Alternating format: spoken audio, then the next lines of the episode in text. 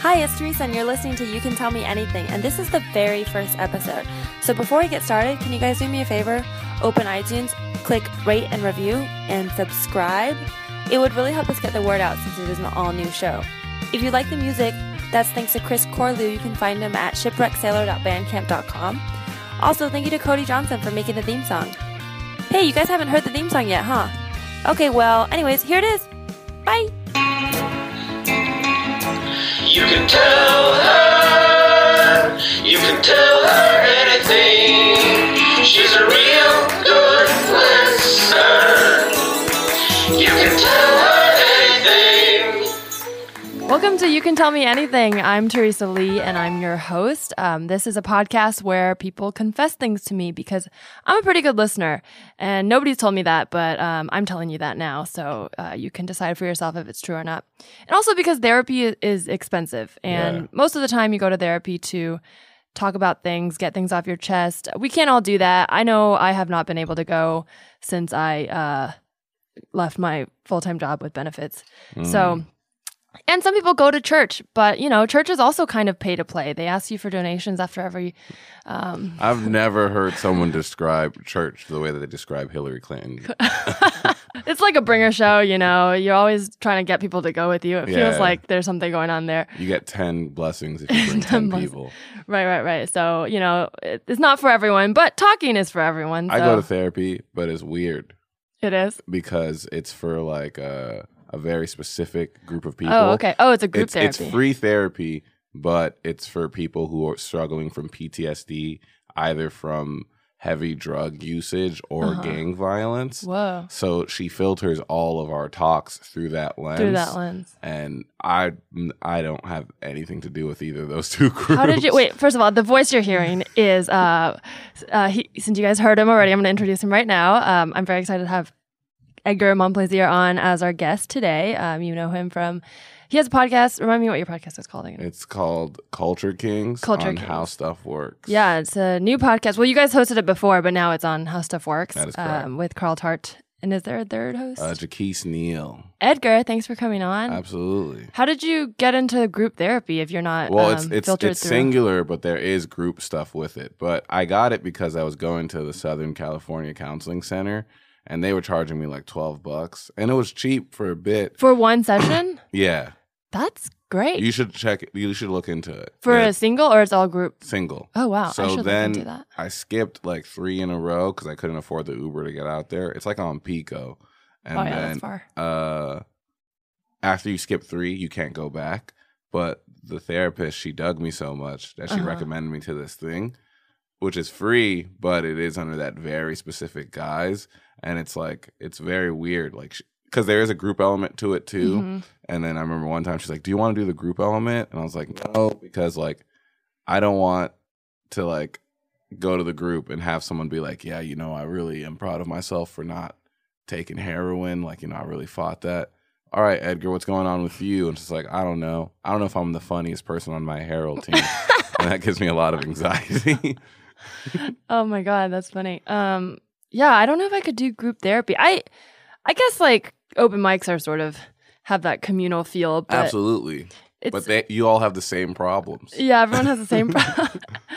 but group therapy, I feel I just feel like I would get selfish. I because Mm. I talk like I talk so much in therapy that like when I go, that whenever time's up, I'm like, no, but I, I have more to say. Yeah. In group therapy, you're splitting that time with so many people. Wow. Or I feel like I would want to like outshine. Do you get into it like right away when you show up? Oh, I used to have a hard time doing that because I uh, I had a cool therapist and I wanted her to like me. Like she was kind of young and Mm. hip and um and so I'd always try to like update her about my life. The things that don't matter, Matter, just yeah. like, oh, here's something cool that happened to me. Yeah. And then she would talk with me, and then 15 minutes will go by, and then I'd be like, wait, wait, wait, no, can we just talk about how I'm sad? Like, I would have to shift really fast. it's it's difficult. hmm It's difficult to get into it. That's my issue currently. It's like the first 40 minutes is her like trying to pull information out of me.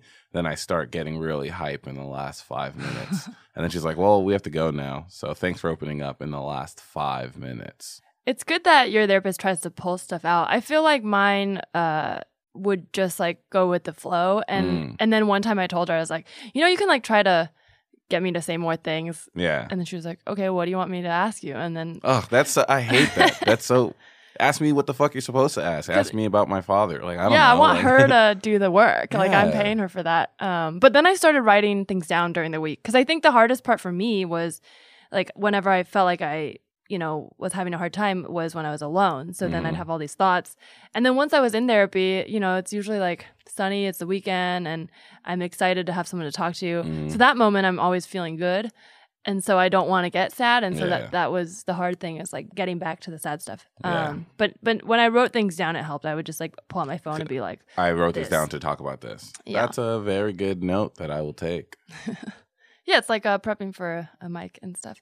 Everything is related to comedy. Maybe comedy is why I'm sad. Who knows? Um, could be. This is a common thing for me when I come on podcasts is that I put the guest in, or, or the host in their own head Oh wow! and they start breaking down in front of me. I- this is just how I talk. Do you feel like doing? Do you feel like cathartic after doing stand up, or I mean, improv is also very cathartic. I haven't done stand up in a very long time. Uh, oof. I don't remember the last the last vivid memory I have of doing stand up was this one time I bombed at the comedy store, which was probably two years ago. Oh yeah. Well, I And guess that's not a good memory, but since then. Uh, bombing is sometimes. I feel like whenever I have uh, haven't bombed for a while, Mhm. I I'm like relieved to bomb because I just feel like oh I'm due for. you could get it off it. of you. Yeah, Yeah. that's how I feel about improv. It is improv is very much so cathartic for me. I love doing it on a bad day. I love doing it when I'm upset. I like doing it when someone I don't like is in the audience because that is also very cathartic to like Why? kill. Oh yeah, You know what I mean? yeah, yeah, yeah. I don't know. I don't know if you've ever had that experience. I I've It's never had I didn't lot. do improv that I did improv a little bit, but I was never on a Harold team. But I did have that with dance when I was younger. Not like someone I didn't like, but um like uh like a crush or something. Oh, I Oh, used to yeah. yeah. I would practice my dance routines um and then imagine that like my crush was in the audience.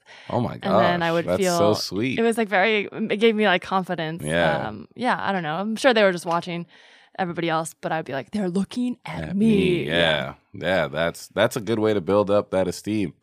I think. I don't know. Yeah, I guess I don't do that with comedy, but it is like everyone's just looking at you all the time. Yeah.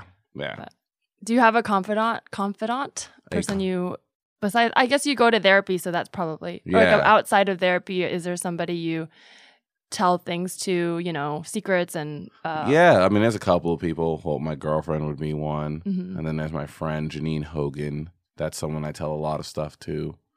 And then Lacey Mosley. Uh, What makes somebody a good listener?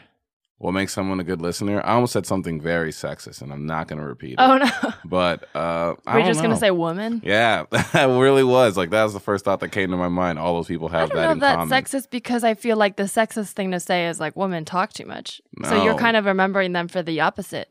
Well, yeah, I don't know. Like I've had a lot of female friends in my life, and it's always been like, I mean, I guess it's technically very emotional labory that I'm like, hey, let's take in all this stuff real quick.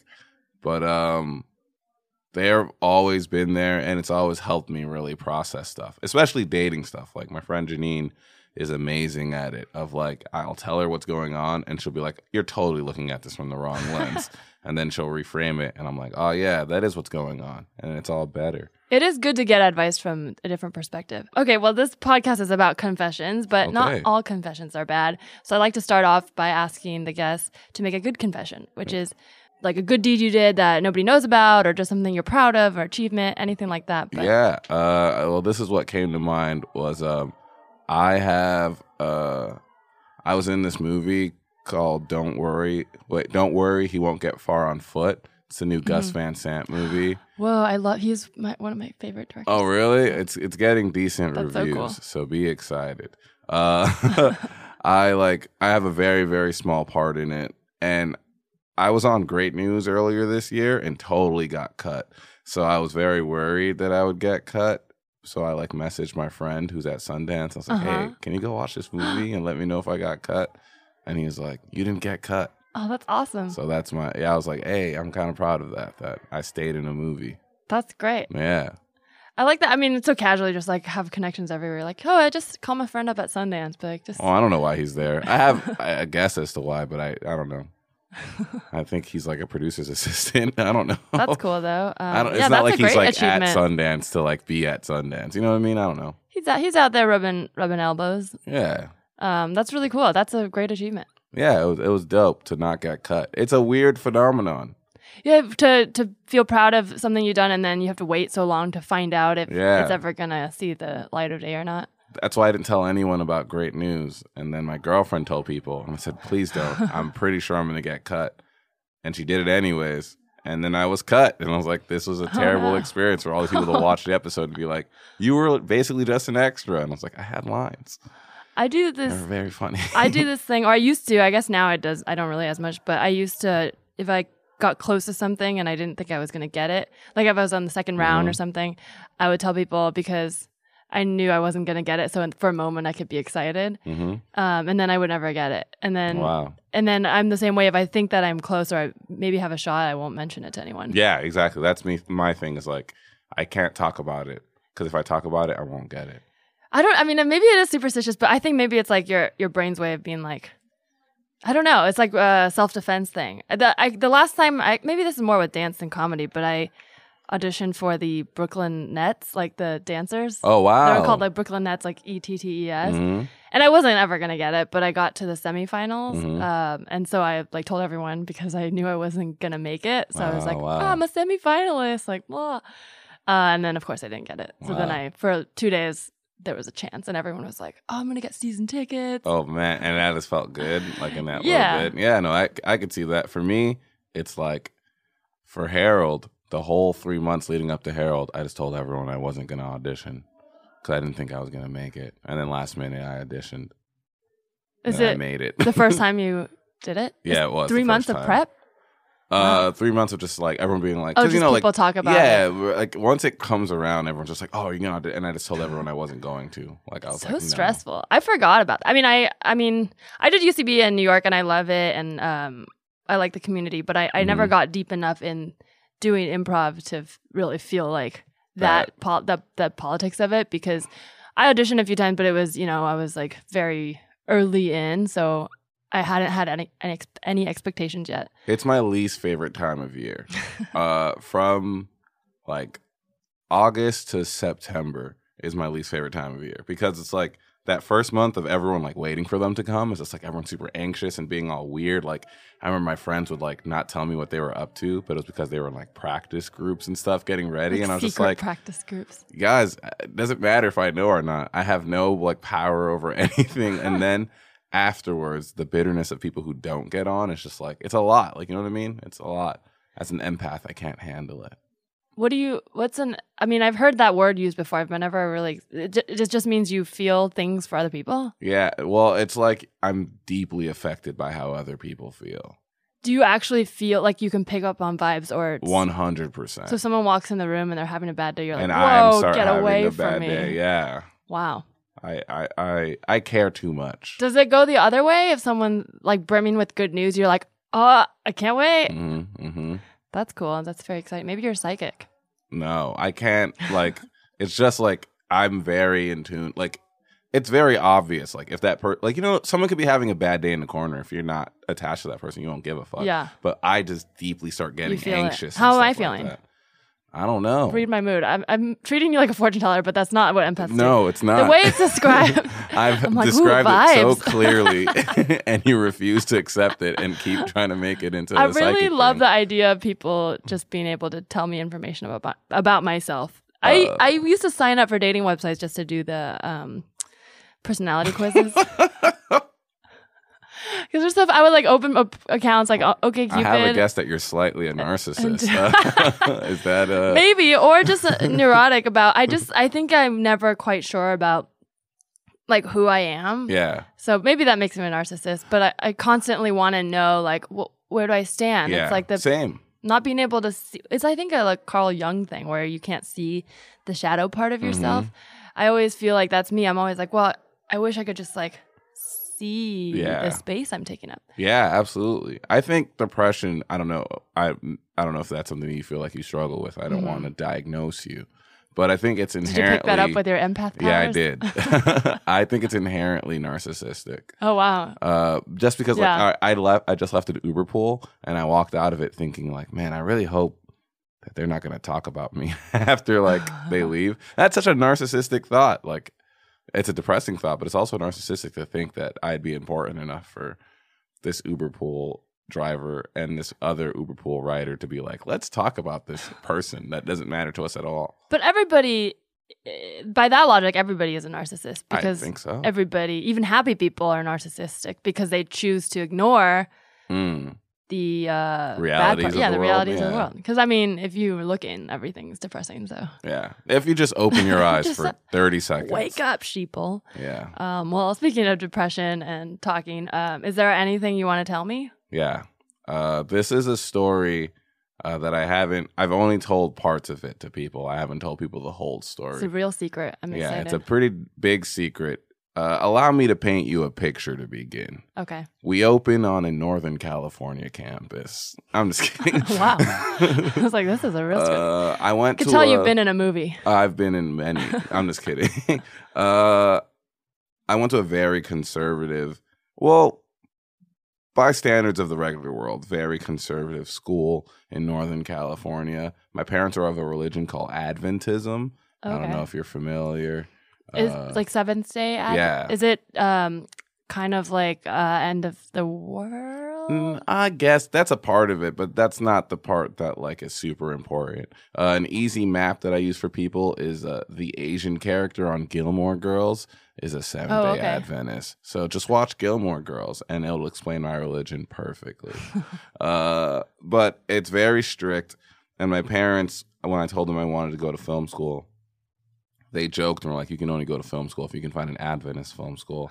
and I found this university in Northern California that offered uh, film.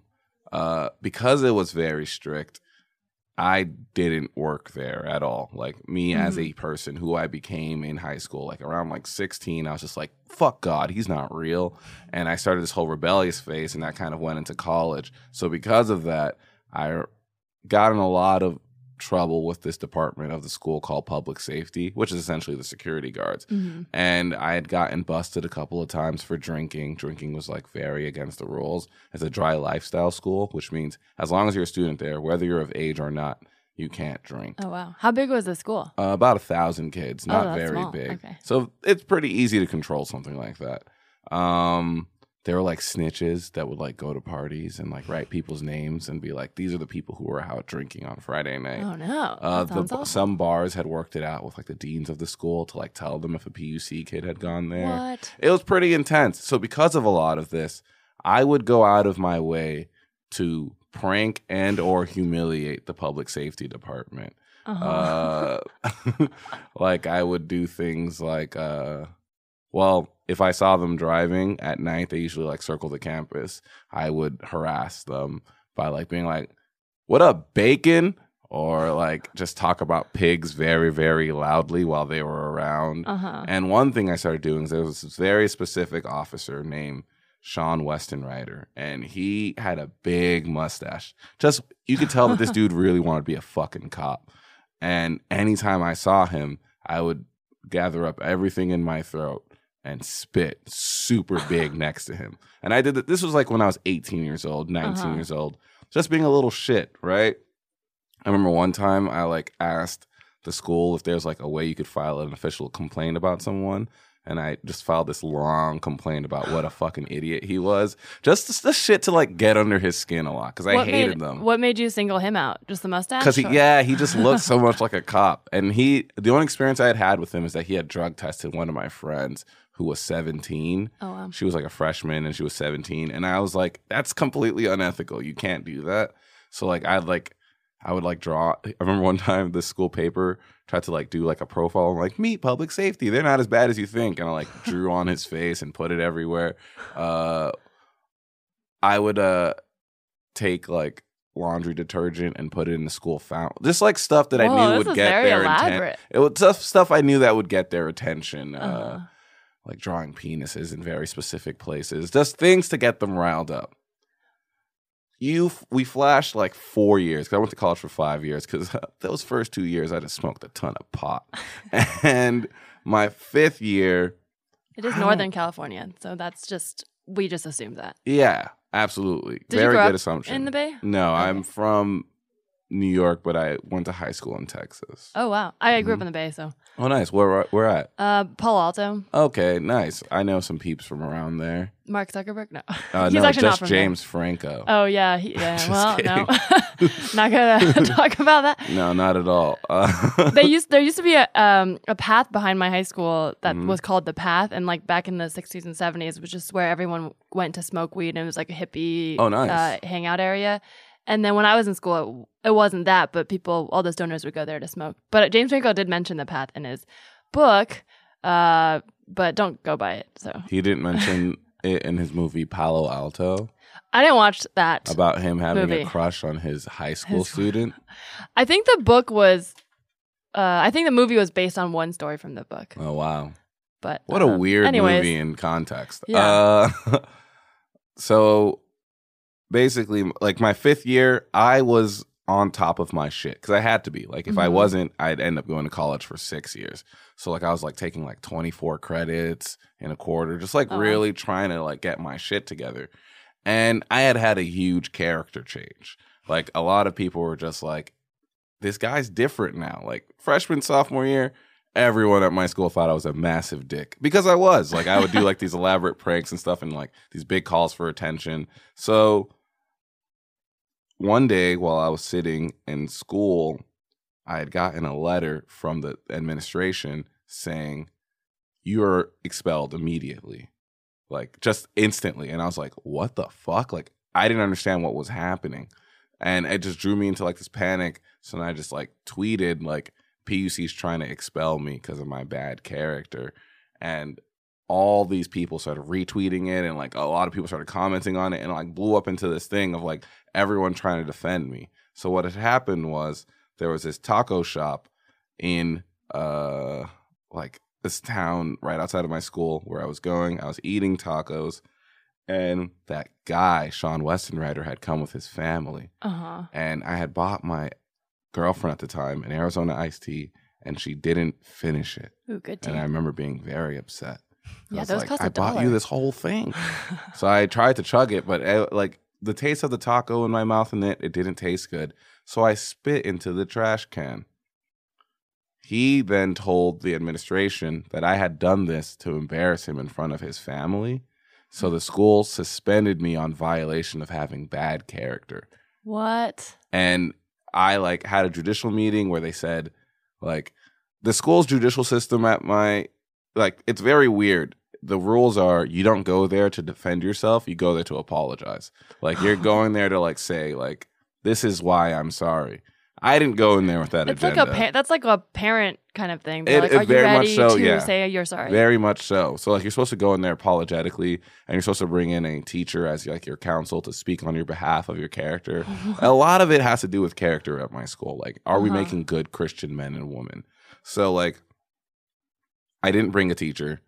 I just went myself, and I was just like, I'm gonna go in there and just like I clowned on them. I made fun. Like I was just so upset, and it basically turned into this thing where like one of my friends came up with the idea of I was known for like wearing a beanie kind of like slinked back.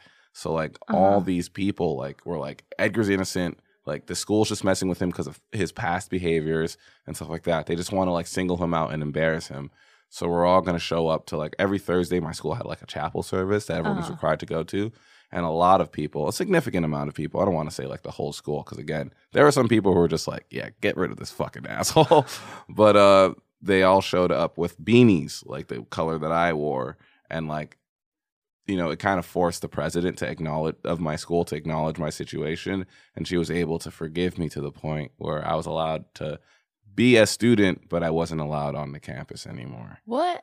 I mean, not on the campus, on a on the dormitory grounds. Oh, so you so I to, couldn't go to. I had to find like so just straight to class. Mm, Okay. straight to class, hang out with the kids in the calf and stuff. But I couldn't go to the dorms. So I had to like find my own housing and stuff. Did like this that. spread beyond your school? Um, because you said you tweeted it. Was it? Yeah, there were a couple of people that had retweeted outside of my school. I remember there was like a, a this like weird blog that was like popular amongst like younger liberal Adventist that like talked about my story and stuff like that. I remember the school paper like did it like something about me, like you know, like it was a huge like Edgar's innocence thing. Uh-huh. So my secret is I am one thousand percent not innocent. Oh no! I one hundred percent did it on purpose. I saw him immediately was flashed to all the reasons why I strongly dislike him. Saw that I had this whole can of Arizona, chugged it, and spit into that trash can while making very deep eye contact with him. Oh my god! Was his family all there Oh, watching? of course. He, I mean, of course, he was deeply embarrassed by it because it was full of aggression. Oh my god, that's so funny. But I feel very guilty because a lot of people put effort into like speaking on my behalf. There were some other things that kind of happened that really screwed me over as well. But like, Did people? Did anyone ask you like, "Hey, man, just be real"? Like, did you did you do it? No, because like it was like I had changed. Like so, like you have to understand, I was a little shit. Like, what's this change? freshman- So I know you said you like you're, you had a big character change and you Yeah. learned learned a bunch over uh the like summer or whatever. What what's is there some example of that, or you just sort of stopped doing pranks? Well, I think one big example that could like be physical, and I've talked about this on other podcasts before, is like when I got to high school, when I left high school. In high school, I was kind of like, again, having a lot of girls as friends and stuff like that. I was kind of like, of of term that my friends used to call me, and I don't really like this term, but this is they called me an emotional tampon, uh, which like you know I would like hang out with girls. That's and, the like, empath. yeah, and they would like, you know, they would talk to me about guys and stuff like that, and I would always be there for them. And then my friends, you know, my guy friends would be Uh-huh. like, "She's never gonna fuck you, dude. You need to stop wasting your fucking time." So in like high school, in high school, they would like, I love when high school kids are like, "Yo, you gotta get pussy," and you're Yeah. like, "You're 16 years old." "And where are you getting this pussy? Where? How does it work? Your parents are always home." Um, so when I got to college, I, I I was like, I'm gonna become a big douchebag like that, and I like made up a fake last name, which was Van Aces. This is all That very is a real. douchebag last it was name. super douchey, and like I had this mantra, which was "No dumb bitches," Oh and like I was an outward douche. Like it was like very real. I outwardly would do bad things. Like you know what I mean. Like one thing I'd like to do is if I saw someone eating their lunch, I would sit in front of them. Look them in the eye and start eating from their plate as well. Just like this stupid shit like that. Like I had this like really rough You're like the bully. I think, well, I, when I talked about it with someone else on this other podcast, I can't remember, but what it was was, oh, it was Brittany Ashley. So what it was was, I think I hated myself a lot and like, you know, struggling with depression and stuff like that. Mhm. And I couldn't figure out what it was. So I would outwardly do things to receive the inward feeling I felt was justified. That makes sense. You're like projecting a little bit how you because you see the world in a way that Mhm. not like isn't great at that time. Yeah. So you are putting negative energy out, so it feels Yeah. like it matches. Exactly. I felt terrible inside, and I was just like, well, everyone must think that I'm terrible then, and I was self destructive. But like a lot of things had happened from like, you know, my freshman year to my super senior year that kind of changed that. Like I started going to therapy. You know, I had had like some struggles with like suicide and stuff like that. This is like a lot of humbling moments. Like I, Mhm. one big humbling moment was I like attempted suicide. Someone turned me in, and then like I spent like a night in like you know a unit. You know what I'm Oh, saying? wow. And like that like really humbled me, and kind of like I was like, oh, okay, this is like Yeah. this is real shit. So I think I had just done a lot of growing up from like 18 to what was I at that time? 22. That's really yeah. It's good that you made it through that. I mean, that sounds like it's. I mean, I've only known you now as an Yeah. adult, and you've been very pleasant and nice and a very Oh. like well-adjusted person. But Thank you. I have my days. I think that troll in me still exists a little bit. I don't think people would say that troll is completely gone, but I definitely wasn't that troll at that time. And I don't know. I think maybe I was just having a bad day that day. I don't know why I did it that day, but I did. and you did it, and this is the first time you're telling the world. Yeah. I remember not even my girlfriend at the time knew. And I told her like a year later, it was like this, it was like midnight on January 2015, I want to say. Uh-huh. like January 1st, 2015 at midnight. I was just like, Caitlin, I have to tell you something. I spit in the trash can. And then she started laughing super loud because it was like a big moment. Like you have to understand that I was expelled from school That's and I didn't know what I was gonna do with my life. Like I was like, oh fuck, I think I really fucked up my life. Like my parents were like calling every day. My mom like wrote like this really long letter begging like the school to forgive me and stuff. Like they required me to go to like a psych eval because they were just like, this is like a turbulent behavior. And then I was like, nah, man, I'm just trying to be a dick real quick. Wait, so what did uh did they take any action on the um what's his name Sean? Lesson writer? Yeah, because when you were forgiven, they did they not think like oh that he's making it up for some reason? No, I when I was forgiven because I wasn't really forgiven. I mean, I still got banished from the dorms. Like they didn't think that I was innocent. They were just Oh, like They just wanted to people like quiet all the kids. on my character. Yeah, exactly. I see. That's kind of what happened. That must have been. I feel like when something like that happens, um, at graduation, you just get like huge cheers. I got Was it like massively huge cheers because the story, like the kind of like story that everyone was pushing was he's almost done. Like, Just and you guys, yeah, just let him finish. So like, And then you I were like, finished. God's not real. yeah, and then everyone hated me again. Uh, um, are your parents still religious? almost a million percent, which isn't mathematically possible. But yeah, I just it hit a huge head when I went back for uh I don't go back home often for many reasons. One reason is one of my best friends who I'd hang out with all the time committed suicide. Oh man, So, like, sorry. I just don't have a reason to go back there. And the other reason is they're deeply religious. So I think from the last time they saw me to now, I've just been pushed so far from the center that it really bugged my mom in a way that I wasn't ready for. Yeah, that's rough. Was that was that recent with your friend? My friend did it in 2014. So 2014 is like one of the worst years of Oh my man, life. my my little brother um committed suicide uh Wow. like in 2015, but we or my family moved out of that house. Hmm But every time like it's uh it's like near it was near my high school, so every time I go back, like sometimes friends from high school want to hang out, and when I have to drive through that town, it's very weird. I don't like going back. Exactly. It, it just like it, it feels like being in a ghost town. It is, is. I don't know. It sounds cliche, but it's true. Like every time I go there, I'm reminded by like because I would just go there and hang out at his house the whole time. Like that's what I did Mhm. anytime I went back home from college, and I just don't have that option anymore.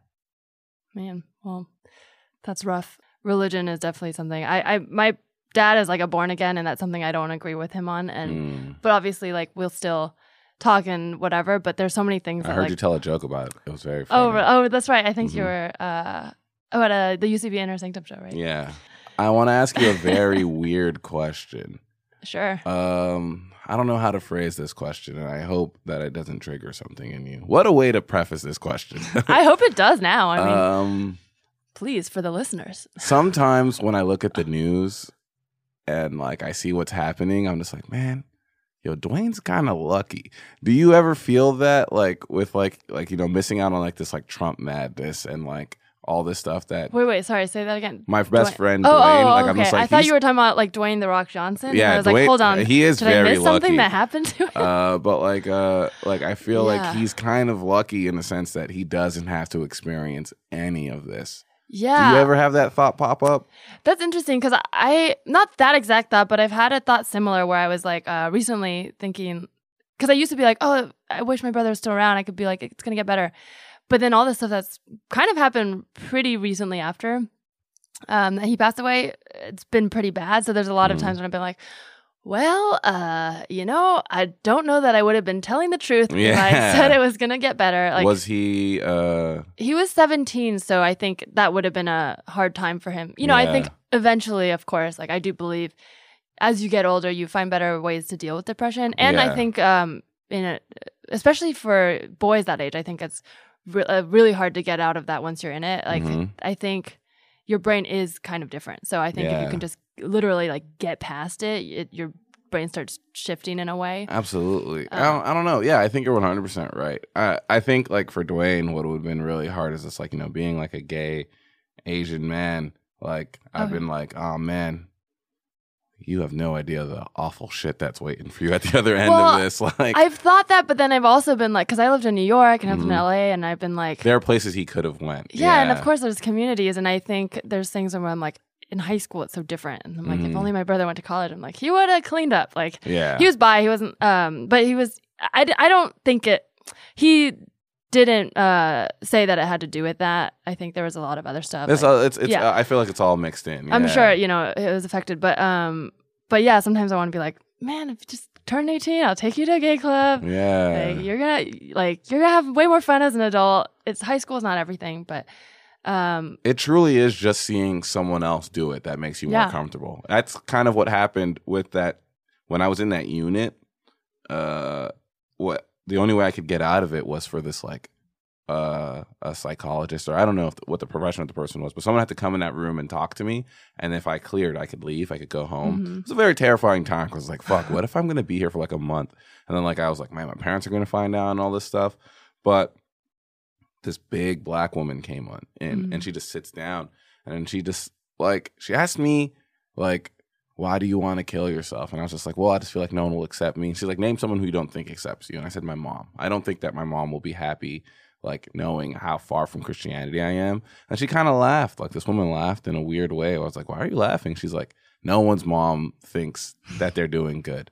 Like and that kind of like made me realize like okay other people go through this. And it's okay that like my mom and i don't see like 100% eye to eye on everything. Because that's something that i thought was a massive failure in myself mostly because of how much religion is just like honor your parents and like right. uh, a, a sign of like a bad son is uh you know his relationship with his mother and stuff like that. Like that was like a haunting story. Like i till this day think that i may never find a life partner because my relationship with my mom is going to be like a huge mark against me like i don't know isn't that like a thing that people say like oh you can tell how a man's going to treat you by how he treats his mother Yeah, but that's people. That's a very old timey saying. I've ha- I have issues with my mom too, and my therapist. I think what shifted for me was when when my therapist was like, "She's never gonna be the thing you want, so Yeah. you should stop trying to do that." And then I I realized that that she was right because I think what I was trying to do for so long was like fix the relationship so that we could just be back to normal. But it's like after so long, it's like it's not. It's always gonna be that way. she is just, who she is because of her experiences yeah, and then I just have to know like I can't look to that relationship for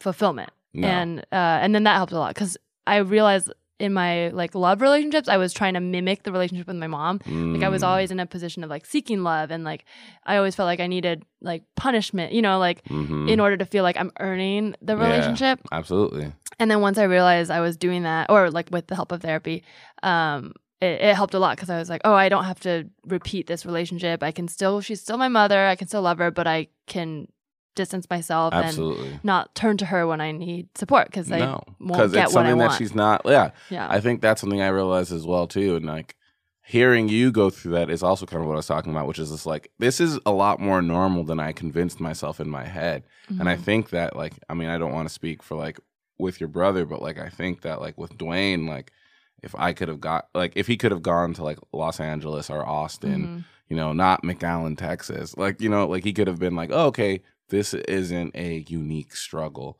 I think that's what like depression and suicidal thoughts can kind of trick you into is like, I am the only person going through this. right. And uh, uh, I don't know. It's something that's kind of wild.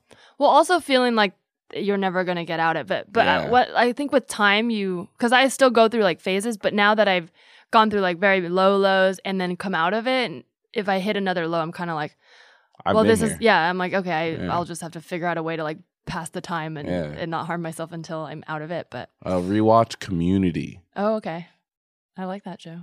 It's a good. It's Yeah. a good way to get out of a low.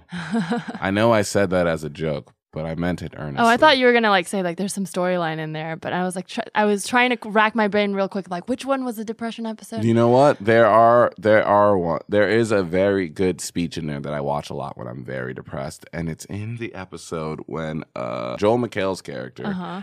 is trying to like impress one of the like he meets the guy that Britta has like always always been obsessed with, Uh huh. and then like he meets he meets him, and this dude is not attractive, is a carny at a carnival, and he's just like, this is Jeff.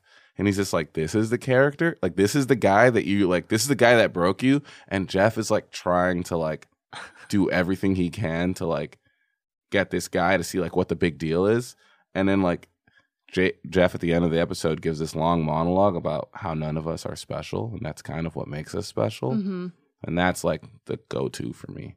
Yeah, that's not, that's a good way of thinking about it. Because then, if nobody's special, then you can't be broken, Yeah, and he's just like he's like it's that shame that we all feel of right? like Of like, why am I doing this wrong? Is why Mhm. everyone seems to know what they're doing, and But like, it's fake. no, nobody knows. it's all they're just at different points in their life. Yeah. Maybe know.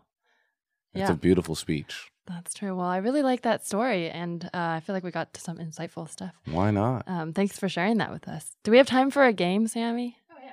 Okay, I have a game to lighten up the mood. That's about Did you feel like the mood got pretty dark? I actually didn't feel that it got dark, but uh, but I The lights did it- go down Yeah, it went here. down, a- and uh, everything did go inverse color, and maybe we're in the upside down. I'm not sure.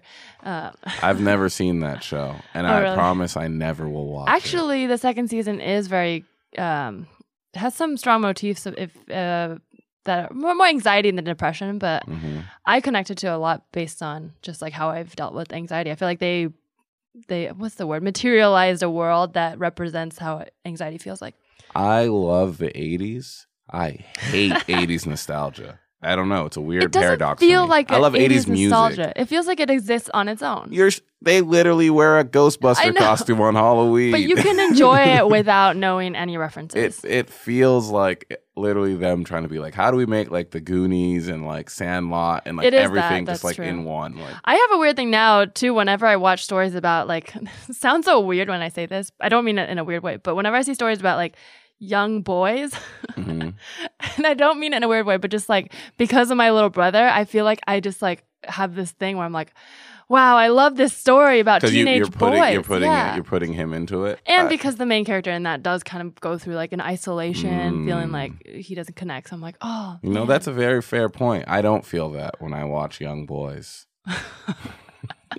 what if I was just like out in the real world, like watching young boys crying, Yeah. like just crying in the corner, like, oh, you guys go on, keep playing. I think the worst thing to do is like go up to that young boy and be like, "You remind me of my brother." Oh, And no. I'm pretty sure everyone would be like, "Let's get let's get her out of here." Huh? I can't do that, but my dad does shit like that, and I can't. Nobody can get mad at him because you No, know he yeah. lost his son. But it's sometimes when he does stuff like that, I have to be like, oh my god, like he'll take pictures of like teenage guys that look like Oh, remind him of my brother, and he'll send them Oh. to my oh. family, and he'd be like, met this young handsome boy today, reminds of reminds me of Harry. And I'm like, it's kind of sad, but it's also like, like I don't know, I want That's to like stop taking pictures of strangers. Yeah. Does he? Uh, do you think he tells them underage. why? I don't know. I'm sure he brings it up sometimes. And Are they sneak nice. photos though? Or are they? No, like, no, he'll. They're usually like posed. I think Okay. some most of them are cool with it. Like because my brother had cool hair, so it'd be like a Uh, with so cool it's hair. kind of a compliment. Yeah. yeah. but I almost feel like it's not telling them. It's like he's probably just like, oh, I like your hair, and then secretly like, you remind me of my dead son. oh my god. I'm like, no. I'm like, don't do that. Oh, so you said you wanted to lighten up the Oh mood? yeah, let's play like yeah, Dead Sons. All right, this game is called Craigslist Poetry or Taylor Swift Lyric. Okay. Pretty straightforward. Um, there's a section on Craigslist called Rants and Raves where people Mm-hmm. can confess or say anything they want. Sure. Sometimes write poetry. Uh, maybe a budding young Jack Kerouac on there. Who knows? Why not? We'll find out. So um, I'm going to read a uh, verse, and you can just tell me whether you think it's uh, Craigslist poetry or you think it's a lyric from a Taylor Swift song. Sounds fantastic. Are you ready? Let's do this. Okay, here's the first one. Money on your books and a joke to you. That you got me for everything you could. I don't even know how to feel. Taylor Swift lyric. You're wrong. It's internet poetry. Wow. This is from the Craigslist rants and rave section in a post called "Lost Without You." Okay. Still right, sounds like a so- Taylor Swift song to me. I'm gonna Okay. guess Taylor Swift song every Uh, time. here's the second one. Okay, there are Taylor Swift songs in there. So, uh, as we gaze into each other's eyes near the fire on the floor, let me show you what you can be behind the door. Internet poetry. Yep, correct. Okay. That's one point. That is from uh, a post called "Vinaigrette." That talks about Jesus Christ. It's a there's Who a whole knows what that could be about? analogy about dressing, and I don't know if it's an analogy. It could be real. Maybe they had some fun with dressing. Who knows? Anyways, all right. Here's the next one. So I got some things to say to you. Ha! I seen it all, so I thought but I never seen nobody shine the way you do. Taylor Swift. That's correct. This is from the song Hey Stephen from Fearless. Hey Stephen, I've been holding Oh. back this feeling, so I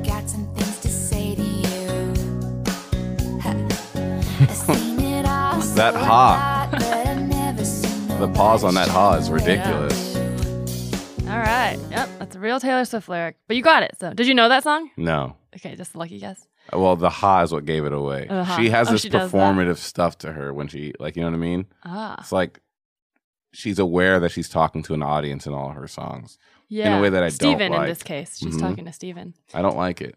Sing your songs. She has multiple songs that are just like, hey, and then blank name. She has Yeah. a hey, dear John. Yeah. I like a fourth wall with my songs. Mhm. Don't break it. You like to feel like it's like from a journal. Yeah. Um, okay, here's another one.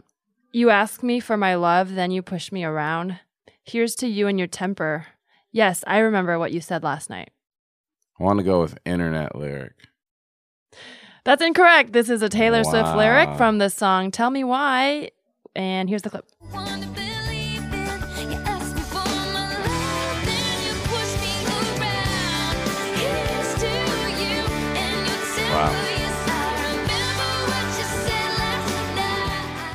I should have known because she's breaking the fourth wall in that song. She, oh, yeah, here's to you. Oh, I didn't even notice that all you.